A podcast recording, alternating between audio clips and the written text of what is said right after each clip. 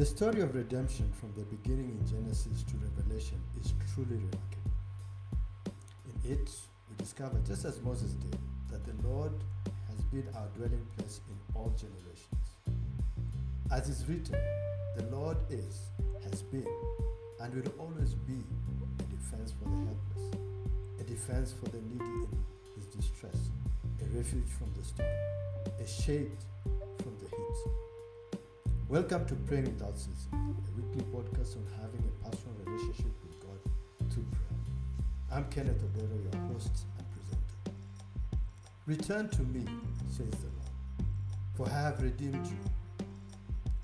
A sight through the scriptures, the anointed word of God reveals amazing rewards of redemption. For instance, God's promise in Exodus chapter 19, verse 5, to make all nations his treasured possession, if they obey him fully and keep his covenant.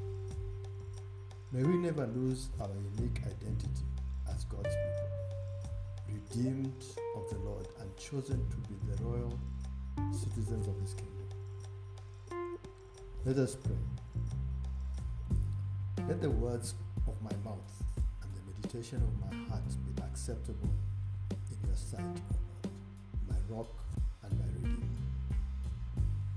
As you commanded us to be holy to you, Lord, we will obey your laws and we will honor you in all we do.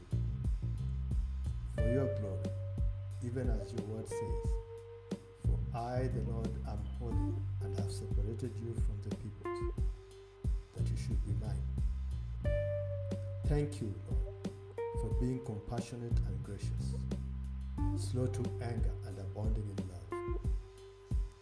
David says, you will not always accuse, nor will you harbor anger forever. You do not treat us as our sins deserve or repay us according to our iniquities. For as high as the heavens are above the earth, so great is your love for those who fear you, O Lord. And as far as the east is from the west, so far have you transgressions from us. We praise you, Lord, for you have said, I will make my dwelling among you, and my soul shall not abhor you. And I will walk among you, and will be your God, and you shall be my people. Thank you, Jehovah, for making known to us the path of life.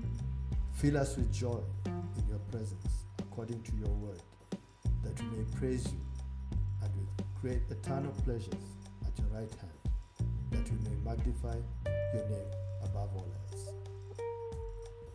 Sovereign Lord, out of the abundance of your heart, you have favored us and made us a people holy to the Lord our God. As your word says, the Lord your God has chosen you to be a people for his treasured possession out of all the peoples who are on the face of the earth. We humble ourselves before your throne, Lord, with minds that are alert and fully sober, setting our hope on the grace to be brought to us when Jesus Christ is revealed at his coming. As your obedient children, help us not to conform to the evil desires we had when we lived in ignorance. But just as if you have called us, who is holy, we desire to be holy in all we do to the glory of the Father.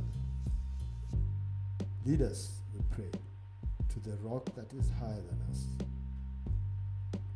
We thank you, Lord, for the promise not to forsake your people for your great name's sake, because, as is written, it has pleased the Lord to make us a people for himself. As a people you made to be yours forever. And you, O Lord, became our God and said, I am your portion and your inheritance. We give all glory to the Lord our God, who is able to do immeasurably more than all we ask or imagine, according to his power that is at work within us. To him be glory in the church and in Christ Jesus throughout all generations, forever and ever. Amen. We have come to the end of this week's episode.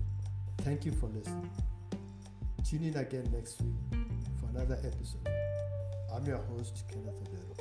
Till we meet again, continue to rejoice always and pray without ceasing.